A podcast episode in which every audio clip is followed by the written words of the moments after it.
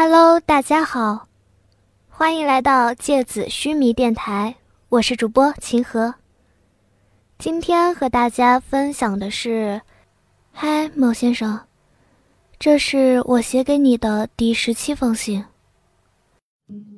Dear Mr. Inman，亲爱的伊曼先生，I began by counting the days, then the months。起初我数着天数。后来我开始数月份。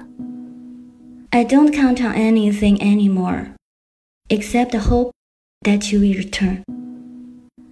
除了计算你离去的日子，盼着你早日归来，我不知道自己还能做些什么。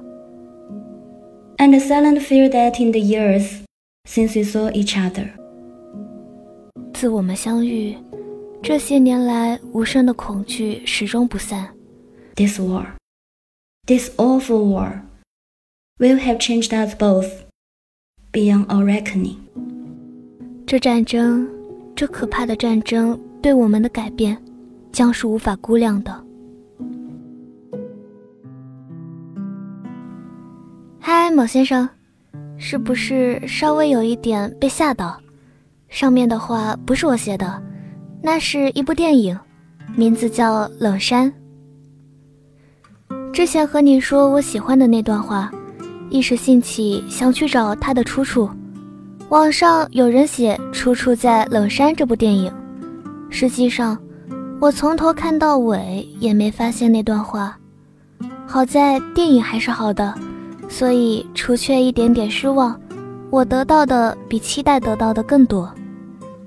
就比如女主也在写信给爱人，特定的时代背景。微苦又温情的信，每一个听信的人都会觉得自己整颗心都沉下来了吧？只可惜，电影再贴近生活，也有一些原则问题不可逾越。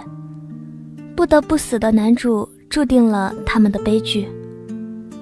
想想我的某先生的信，想想我大学话剧表演的角色，也是个等待爱人打仗归来的女子。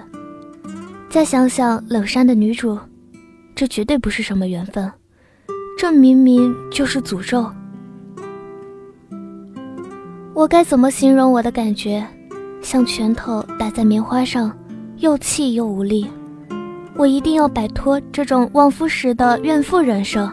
下一封信就换主题，绝对。某先生。在这样一个特殊的时期，看一部关于战争与爱情的电影，好似冥冥中自有注定一样。